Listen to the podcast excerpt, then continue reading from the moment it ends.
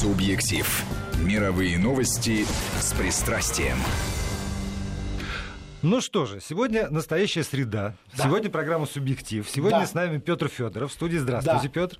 Я, я не, не э, скрываюсь от слушателей, у меня просто командировка была очень интересная в Китае, в Ухань. Это отдельное место, заслуживает внимания, связи с Россией очень любопытно, но сегодня у нас совсем другая да, тема. Потому что из того, что сказали, командировка, понятное слово, Китай, понятно, Ухань уже нет, но это тема для отдельного разговора. А сегодня действительно мы говорим о Европе, о Европе э, давней и сегодняшней, может быть, так получится. Ну, об очень важном вещи. Да. 200 лет э, Венского конгресса эту тему я в наш уже год, когда я понял, что вот в 2015 году летом мы это будем отмечать. Причем у нас с вами очень красиво получается сегодня. Завтра 200 лет Ватерлоу. То есть последней битве Наполеона, которая стала финальной точкой в наполеоновских войнах, в революционном периоде, в потрясении практически всех европейских тронов, но вот что любопытно, и сейчас мы обращаемся к нашему гостю, Гости, без которого да. мы не совершим ничего путного. У нас в гостях доктор исторических наук, ведущий научный сотрудник Института всеобщей истории Российской академии наук Александр Чудинов. Александр Викторович, здравствуйте. Здравствуйте. Александр, вот мой первый вопрос.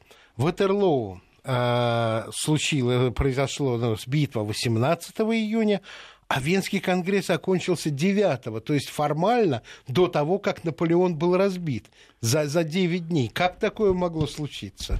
Ну, страны, участвовавшие в Конгрессе, они спешили как раз договориться обо всем э, для того, чтобы э, уже э, не имея никаких противоречий заняться Наполеоном.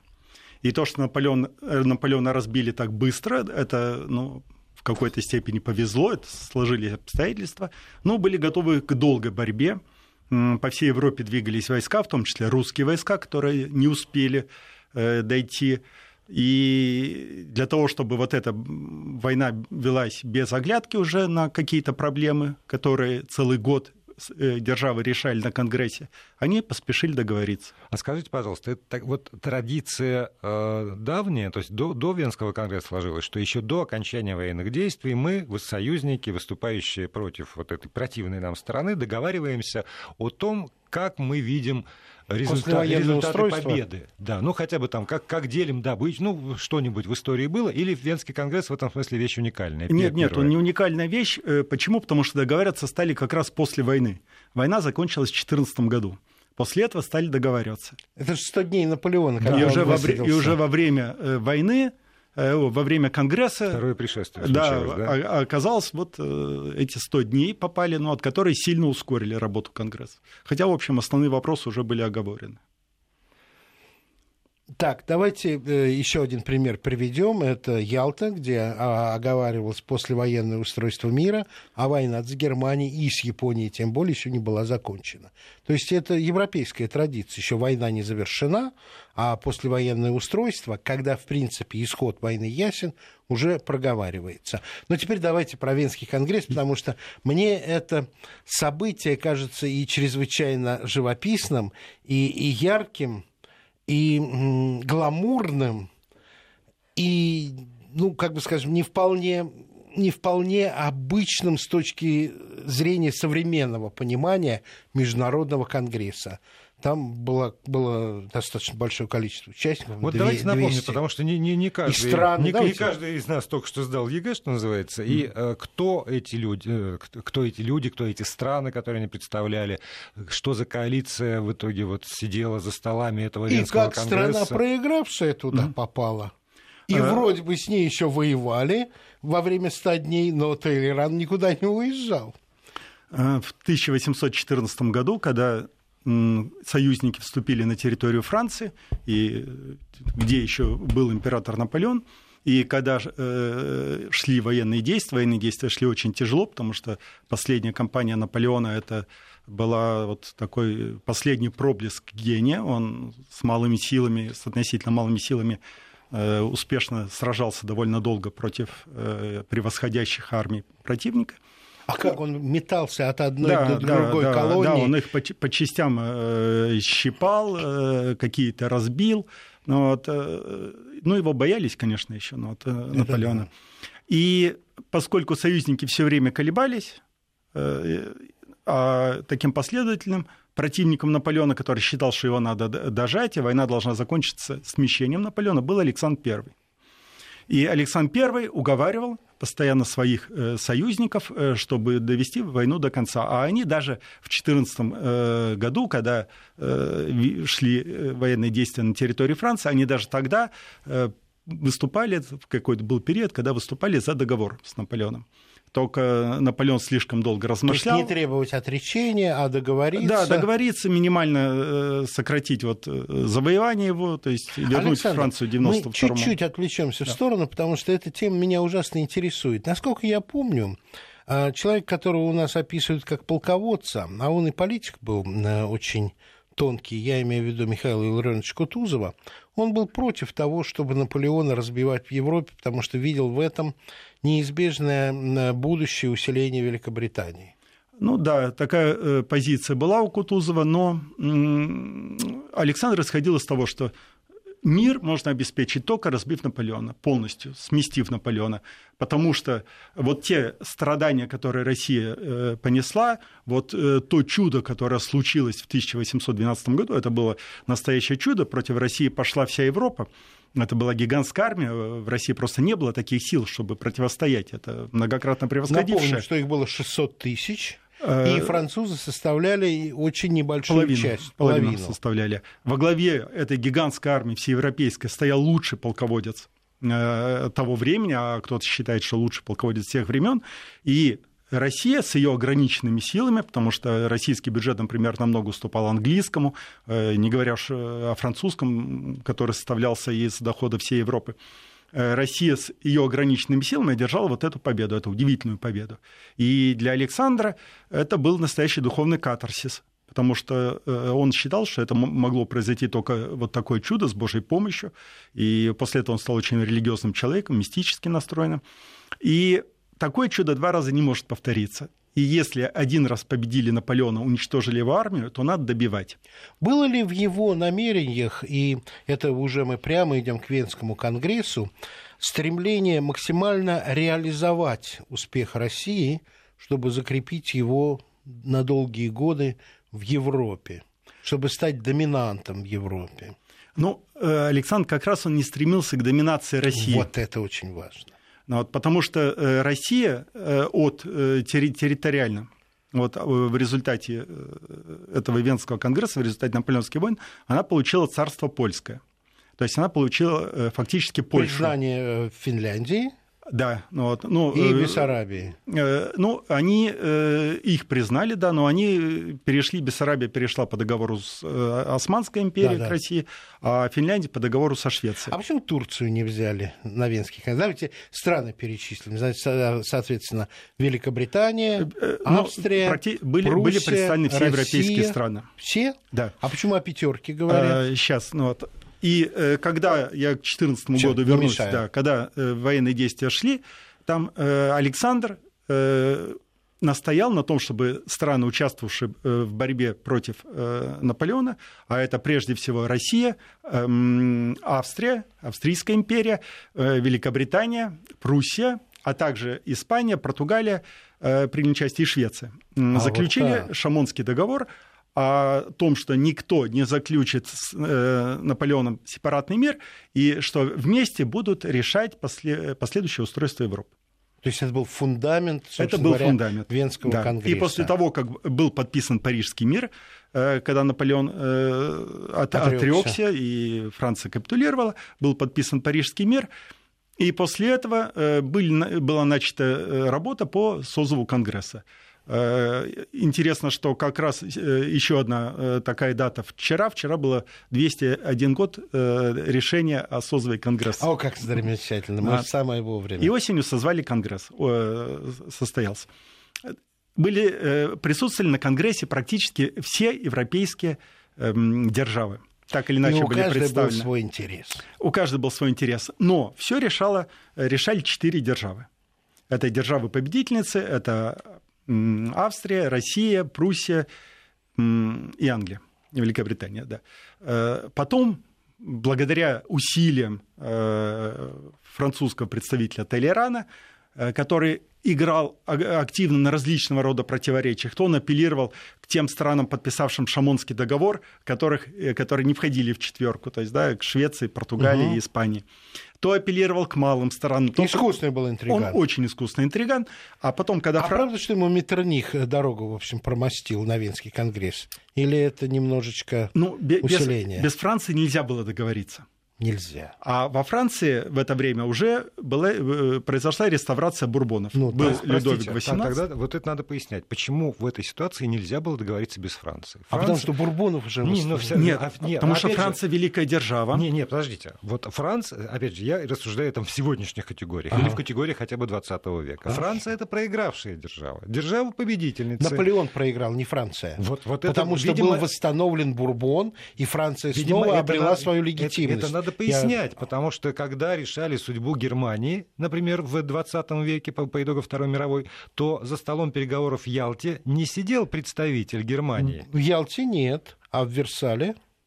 В, в, в первой в мира.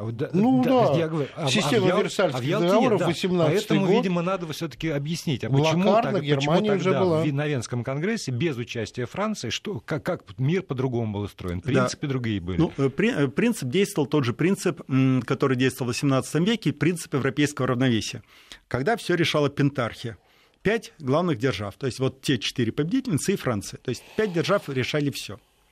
И считалось, что на более или менее таком э, равном соотношении этих сил покоится мир в Европе.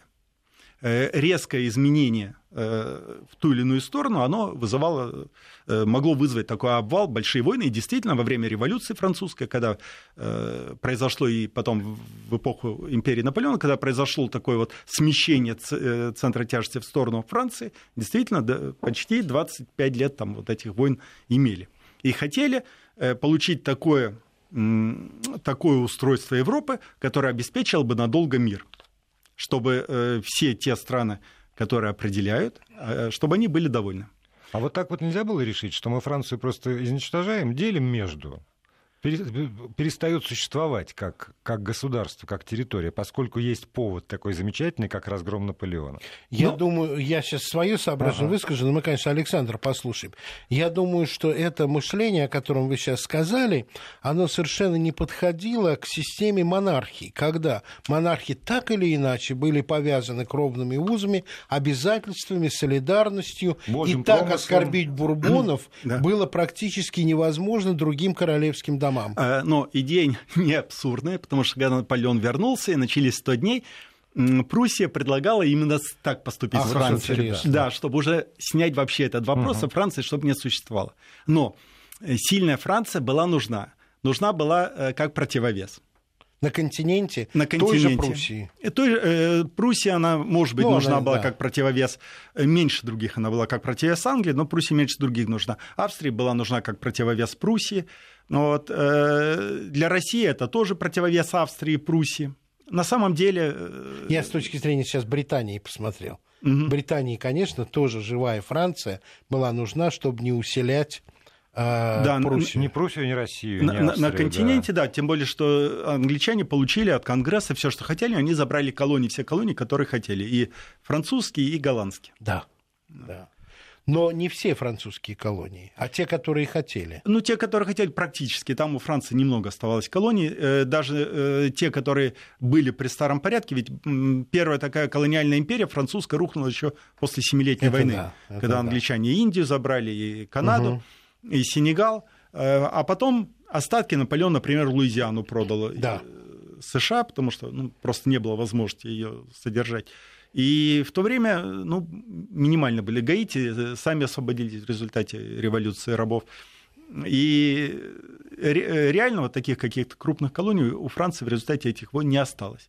И уже потом, в XIX веке, они начнут э, вторую Африки, империю строить, Африку, да, вторую да, империю. Да. Да, И м- я вот что еще хотел сказать, то есть меня удивило немножко. Ну, во-первых, я своим вопросом перебил планы Александра и отсутствие планов гегемонии, но Александр, насколько я помню, выступил инициатором того, чтобы выше экватора отменить рабство. При том, что в самой России крепостничество оставалось. Это англичане были инициаторами. Англичане? Да, они еще в 1807 году отменили рабство. Угу.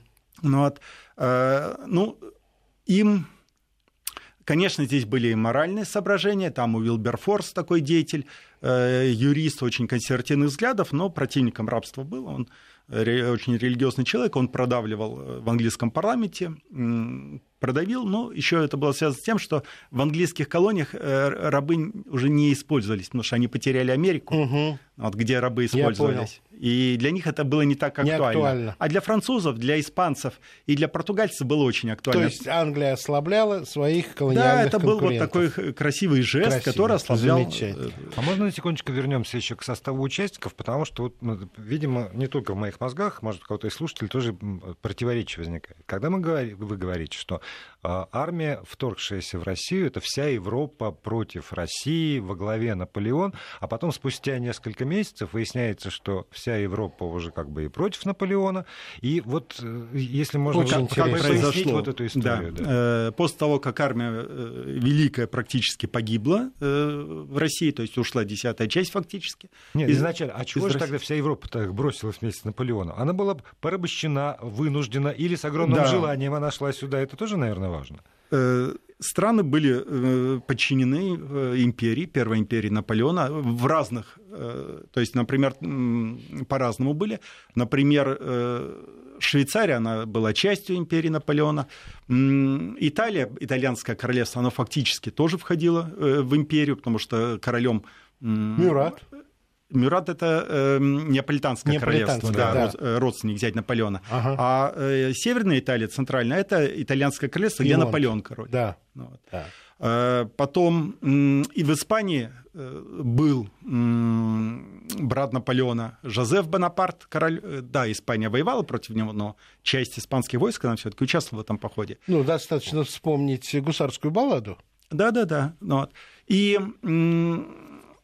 практически они все участвовали в составе вот этой великой армии. Э, но две большие державы, которые тоже были разбиты а Наполеоном. подневольно? Я понимаю, мы отвлекаемся, но вы так интересно рассказываете, такой интересный период. А сколько, они, они свободно или подневольно воевали? Ведь когда Проспер Мариме писал на штурме Редута, там же и испанские части были. Я а. имею в виду Шевардино. А, да, да, нет, они воевали, они воевали хорошо, они воевали с душой, очень э, вкладывались в это поляки, потому да. что они рассматривали это как реванш за раздел Польши, реванш, да, да, что да. это э, победа над Россией позволит объединить, восстановить единую Польшу. Вот. Прусаки. Прусаки вынуждены были, э, они были, поскольку разбиты Наполеоном в 1806 году, и э, в 1807 году сохранили вообще независимость только благодаря заступничеству Александра I, э, они договаривались с Александром, готовы были выступить против Наполеона, если Россия перейдет в наступление. А, они еще до 12 года. Понятно. Но э, русские армии не могли перейти в наступление, Наполеон они уступали. пришел Неман, и они потянулись и, со всеми. А, а, нет, и они вынуждены были дать свой корпус. Их корпус, корпус воевал отдельно, под Ригой, и он воевал достаточно пассивно, но э, он пресекал все активные действия против него. Они хорошо воевали, но вот не троньте угу. нас. В обороне, что называется, да. да. Но Макдональду они особо, Макдональд командовал французскими войсками, да. под Ригой, они особо не помогали. И как, когда началось отступление, э, да, еще э, австрийцы, австрийцы тоже дали корпус э, Ш, Шварценберга, ну вот, он на Украине воевал. Угу. Воевал тоже хорошо, когда вступал в бой, но а активности а не проявлял. Были? Да, саксонцы были, саксонцы были в основной великой армии были они. Э, и там тоже и другие немецкие э, были государства представлены, и даже там итальянцы были Вы знаете, ну, представлены. Ну, поразительно похоже на Великую Отечественную войну. Об этом мало кто сейчас вспоминает. Ну, это Отечественная война была, да. Нет, я имею в виду конечно. Великую Отечественную, да, да, уже, да, да. когда Гитлер тоже собрал все, и даже Люксембург чуть ли полк направил. Ну. И, и, я и, уж не говорю про более крупные страны. Да, и, и как посыпались. И когда армия была разбита, э, сначала Первыми Но отпали... скажите, в Европу что, вошла русская армия, и это начало сыпаться? Нет, э, отступа, отступала, отступая, э, Великая армия теряла, теряла же огромное количество людей потеряла. Да. То есть фактически десятая часть ушла из да, России. Да. И когда вот это вот началось отступление основных сил, э, русские дипломаты начинают договариваться с прусаками, стоявшими корпус Йорка немецкий, который стоял под Ригой. Чтобы они развернулись. Сначала они Э, заключили перемирие да. и не стали помогать. А потом, когда русские войска перешли в Европу, тогда э, Пруссия выступила, первая выступила Пруссия. Потрясающая история военной дипломатии. Мало они кто помнит, как Россия развернула союзников Наполеона постепенно, в ту сторону. Постепенно отщипывали. Потрясающе. Выступила на стороне России Швеция, э, во главе которой стоял регентом бывший наполеонский маршал Бернадот. Совершенно верно, основоположник но... королевского дома. Да, но... Несмотря на то, что у Швеции мы Финляндию отвоевали. Вот это был, когда он стал э, в 2010 году, ну, вот, э, занял этот пост, перед ним была дилемма. Э, на что ориентироваться? Отвоевывать Финляндию вместе с Наполеоном? Или попытаться, опираясь на Александра, на поддержку, от, завоевать Норвегию? Да. И он тогда объяснял, э, среди шведов, шведской элиты были настроения Финляндию отвоевывать обидно, отняли у них. Он говорил, что если мы отвоюем от Финляндию, нам придется потом еще десятки лет воевать с Россией за нее. Она того не стоит. А Норвегия, богатая часть, лучше мы Норвегию возьмем. Здесь мы запятую давайте поставим, чтобы не комкать разговор, уйдем на рекламу и новости, а потом вернемся в эту студию. У нас Александр Чудинов, доктор исторических наук, ведущий научный сотрудник Института всеобщей истории Российской. Субъектив. Мировые новости с пристрастием.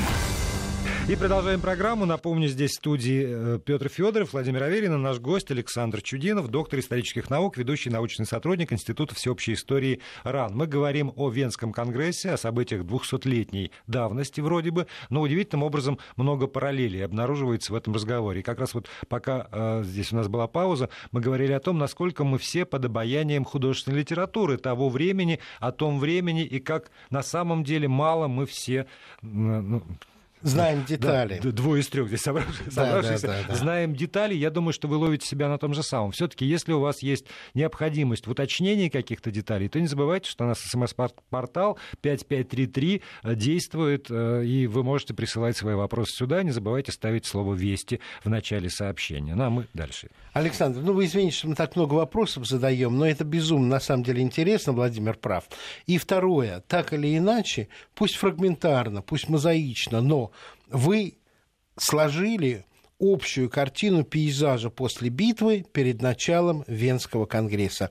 Теперь давайте к нему, потому что что в нем было необычного, если можно вот эту вот картинку, потому что, как я помню, это сопровождалось какими-то балами, салонами, еще чем-то. Вот я с, с нетерпением жду вашего рассказа. Необычная была массовость на этом конгрессе, потому что представлены были э, все государства, практически все государства Европы, кроме э, Турции.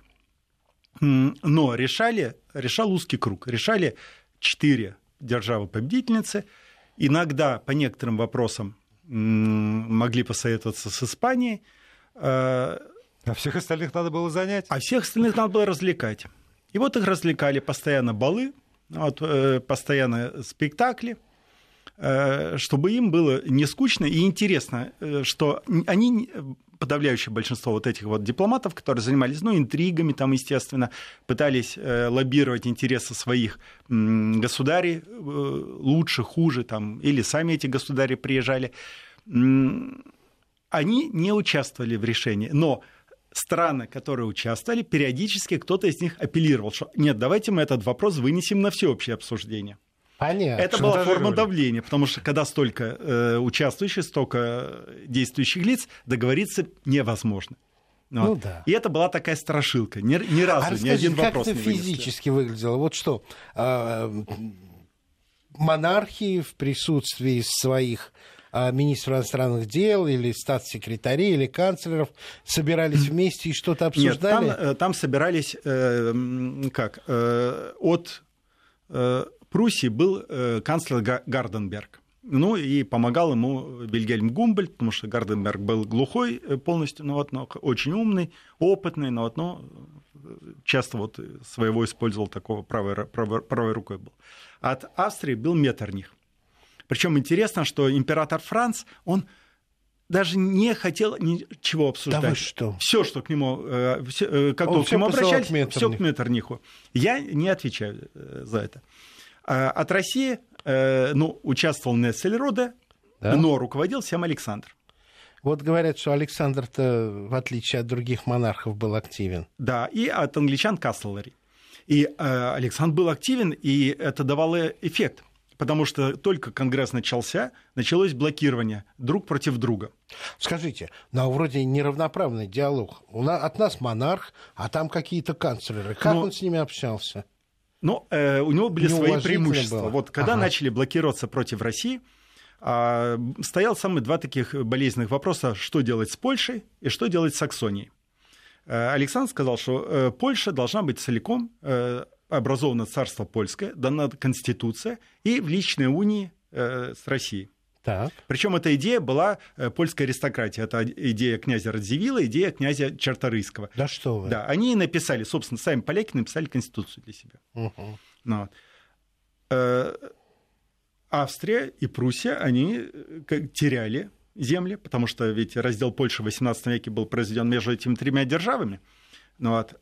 Они э, не хотели эти земли терять. Но прусаки, поскольку Пруссия была обязана России очень многим, и э, больше, чем польские земли, ее интересовала Саксония, прусаки Мгм. были готовы. Они забирают полностью Саксонию, а тогда они готовы уступить вот здесь вот, в Польше. И вот э, шли, шли так- шло такое А перетягивание. Саксонию наказывали за слишком активную поддержку Наполеона? с- э, Саксонский король поддерживал э, Наполеона, он э, в битве под Лейпцигом попал в плен. Интересно, что его войска перешли на сторону союзников. А он попал в плен, а он попал будучи, в плен, будучи на стороне Наполеона. рядах. Да.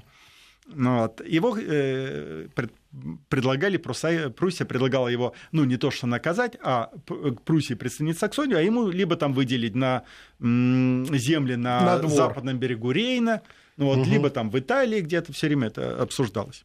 И э, в какой-то момент, э, осенью еще 2014 года, а- Австрии и Англии удалось вроде бы перетянуть Пруссию, и Гарденберг выступает вместе с Касселери и вместе с Меттернихом одним фронтом против э, России.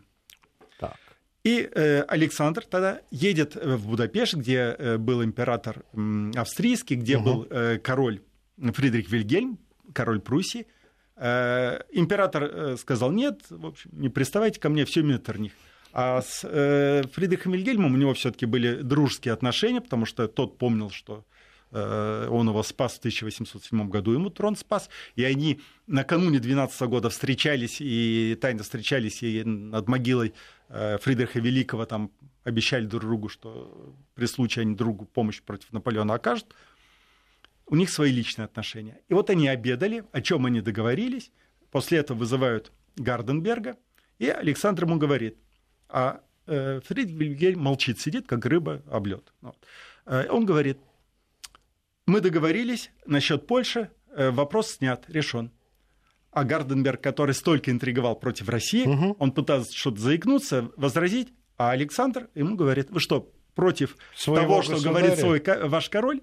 И Класс. тому ничего не остается, он соглашается. И Пруссия была перетянута на сторону А России. тайный союз Франции и Великобритании к этому моменту уже был заключен? Нет, нет, еще не было. И вот после этого э, начинается такое э, перетягивание канат. С одной стороны Россия и Пруссия, с другой стороны Австрия и э, Англия. Э, Речь идет о войне. Брецают оружием. Да вы что? Да, э, о том, что победители передерутся между собой. И Толеран, вот используя вот эти вот разногласия, играя умело на разногласиях, он э, добивается того, что Франция становится, входит в пентархию, входит Мгм. пятой, и уже начинают к ней апеллировать.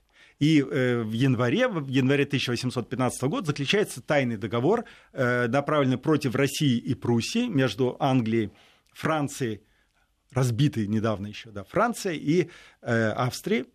Причем настолько тайный, что его не Прям доверили. как в 1945 году, когда Великобритания и Англия и США уже начали разрабатывать удары с помощью в том числе нераспущенных Да, частей да, да, Германии. еще война шла, они уже планировали весной, как э, Да. из документов известно. Ну, здесь э, в 1815 м, договариваются, и интересно, что в такой секретности они принимали вот этот вот договор, э, что не доверили даже писцам. Переписали от руки Касселри, Да вы что, Толеран сами? да, и Меттерних, они написали три экземпляра договора, все его подписали, французские отправили во Францию. А когда Наполеон вернулся, То есть А, это правда, что он во дворце да. Луи нашел Да, этот да, договор во- во- и отправил и Александру отправил его? Александру. Вот с кем ты имеешь дело. Да, ну, Александр, он, э, конечно, э, показал, он объяснил все, что он э, думает по Думает, этому поводу, да. но это не повредило Союзу, потому что державы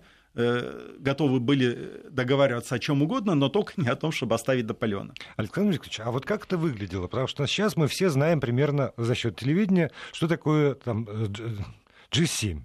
Круглый стол, сидят руководители государства, за ними там какой-то еще круг всяких советников, массовая фотография, ну вот какая-то картинка у людей есть. А вот там это как выглядело? Примерно так же? Э, Ну, э, там э, работа шла, договаривались.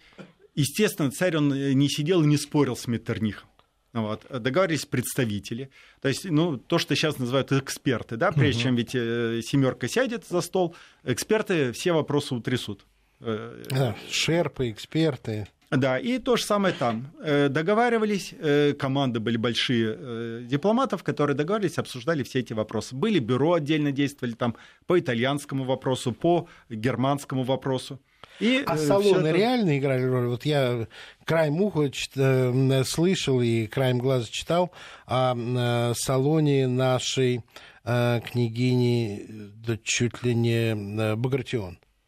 Ну, э, салоны играли, действительно, салоны с 18 века играли роль таких площадок неформального общения, где можно было обсудить те или иные вопросы до, того, до вынесения на официальный уровень.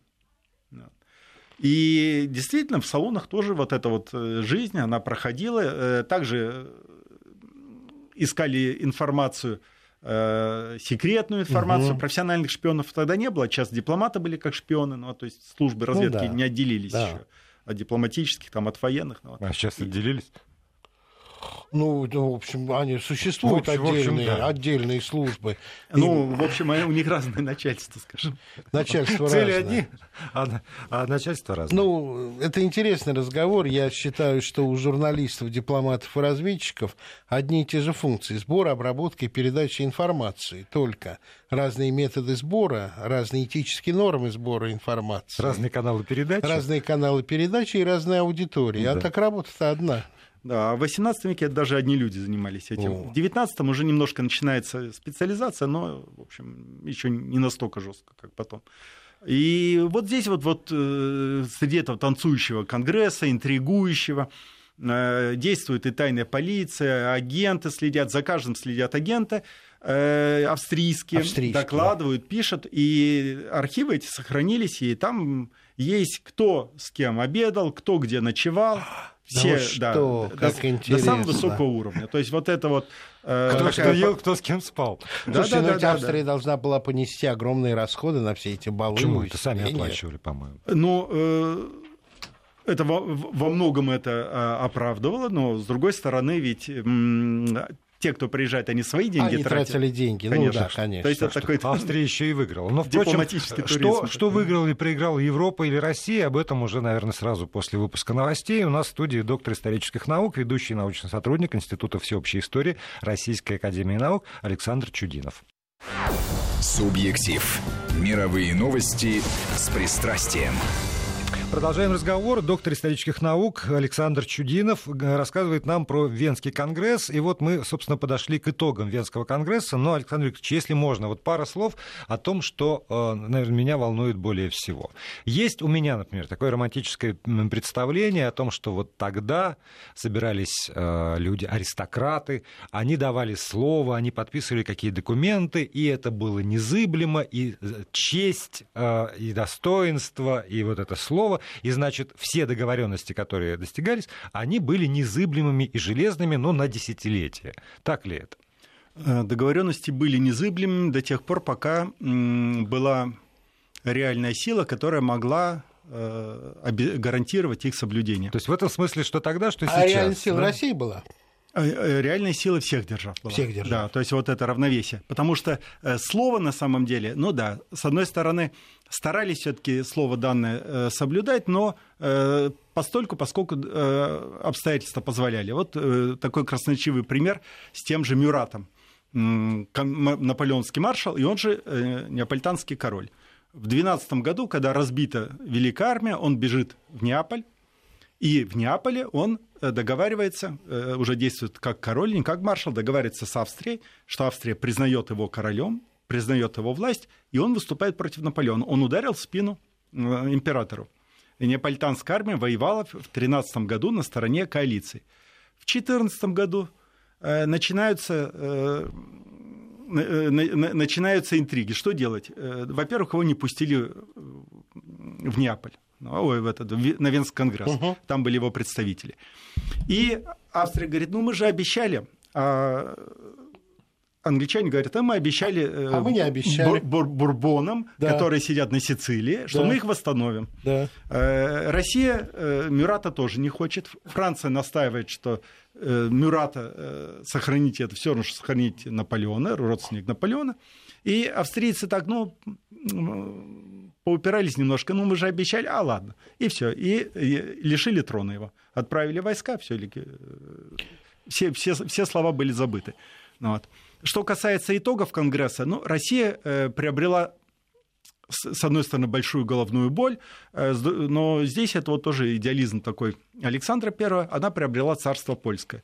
Потому что поскольку Польша традиционно выступала против России при разных раскладах, и э, в 17-18 веке она оставляла часть восточного барьера, который Франция финансировала, направленно сначала против Австрии, потом уже против России – Александр решил, что если будет личная уния, если дадут э, конституцию, которую сами же поляки для себя написали, то э, можно обеспечить дружественную Польшу. Вот так вот, угу. рядом. Скажите, а это верно или нет? Я, может быть, э, зря сейчас это спрашиваю, но я слышал о том, что контрибуция, полученная Александром I от Франции, была потрачена на то, чтобы отстроить Варшаву. Ну, э, Варшаву восстанавливали. Э, Александр Первый восстанавливал. Александр Первый восстанавливал. Ну, для, ну, я, я слышу, что это на деньги французской контрибуции. Ну, вот э, здесь, ну, здесь я не скажу, да, потом. не знаю. Ну, потом э, Швеция получила Норвегию, причем да. Норвегия тоже получила конституцию э, демократическую, которая до сих пор действует у них. Самая старая конституция в Европе. Э, большую часть Саксонии получила Пруссия. Фактически э, половину Италии получила Австрия ну, а Англия получила колонии. Колонии. То есть, на самом деле, все Франция поделили. осталась в границах 1792 года. 92 года, то есть, э, хорошо, что не 89 то есть, она получила авиньон. Да. За, за ней. А на Францию были наложены какие-то ограничения, но вот тоже по, по аналогии, скажем, с ограничениями, которые на Германию были по наложены армии. после Первой э, мировой войны. Ну, Или э, на Японию. Та, там там стояла армия, э, оккупировавшая корпус, оккупационный корпус до 18 года, пока выплачивается контрибуция, до 18 года стояли союзные войска, и там русский корпус Воронцова тоже стоял во Франции. Скажите, сколько продлилась эта система? Вот ведь был заключен так называемый Священный Союз. Когда он утратил силу? Было ли серьезное потрясение системы вот Венского конгресса революции 1948 года? Для меня, конечно, Крымская война – это э, символ того, что все эти принципы пошатнулись. Балканские войны, может, еще в большей степени – Объединение Германии под Бисмарком, который в 15 же году родился к 71 году, тоже совершенно изменило очертания. Ну, это когда было-то? Как? Вот все, что вы перечисляете, это когда было-то все? Ну, извините, 48-й год от... Э... Это, это, извините, 48-й, это 33 года от 15-го. 33. И что теперь? Ну, я, я говорю о том, я задаю вопрос о том, сколько длился. И как раз перечисляю, на мой взгляд, Несколько жизней важ, важ, важные факторы, которые потрясали Европу. Если мы говорим о Ялтинском мире, он тоже достаточно долго длился. Ну, здесь можно, Извините, мой вопрос. можно сказать, что действительно 3, на 30 лет хватило мира. Хватило. Потому что э, хотели ведь э, обеспечить не только, э, э, застраховаться не только от войн между государствами, но и от революции. Потому что революция французская – Э, это сейчас у нас романтическое представление, и там 14 э, июля это национальный праздник во Франции, а в то время у людей, которые пережили революцию, это было террор. это кровавый террор, это, это чудовищная, это чудовищная катастрофа. И плюс еще потом вот эти вот войны, в которых миллионы европейцев полегли, э, которые э, начаты, начались во время революции. Причем ведь революция начала все войны. В 92 да, году да. она напала на Австрию, в 93-м напала на Испанию и на Великобританию. Революция начала. Потом Наполеон рассматривался как продолжение. И поэтому революция рассматривалась вот как такая трагедия, угу. которую надо предотвратить. И действительно, в течение 30 лет ни, э, не было больших потрясений таких в Европе и не было больших войн. Э, в этом смысле можно сказать, что Венская, э, Венская система, система себя оправдала. Угу. Что касается Священного Союза... А он формально был прекращен или нет? Нет, а он же и так был. Это же фактически была декларация о намерениях. Это декларация Понятно. строить Честное все отношения слово. на христианских началах. Причем это был Александр. Общечеловеческих он хотел... ценностях от стопроцентное да. Э, ну, вот, попадание. Потому что э, как раз э, было такое представление, что если мы, давайте, ребята, давайте жить дружно, и все будут жить дружно. Вот. А уже когда подписали, уже Меттерних говорил, что ну, это трескотня словесная. Э, Пруссия, которая подписала, ну да, тоже так. Но другие страны все потом присоединились, кроме Англии, кроме э, Турции присоединились э, к Священному Союзу. Почему? Потому что он ну, обязывал, давайте э, жить дружно, да, лучше быть э, так, э, ну, богатым да. Да, и здоровым, чем бедным и больным. Да, да но... но, получается, но получается, что если ты такой романтический весь, как Александр, то ты должен быть очень сильным. Если ты прагматик, ты можешь еще позволить себе некоторую слабину. Но романтик обязан быть очень сильным, чтобы обеспечивать вот это, ребята, давайте жить дружно. Так? Вот, это и обеспечивалось, да. Все, тогда это конец нашего разговора. Александр да Чудинов, спасибо Жалко большое, безумно. доктор исторических наук, спасибо ведущий огромное. научный сотрудник Института всеобщей истории РАН. Субъектив.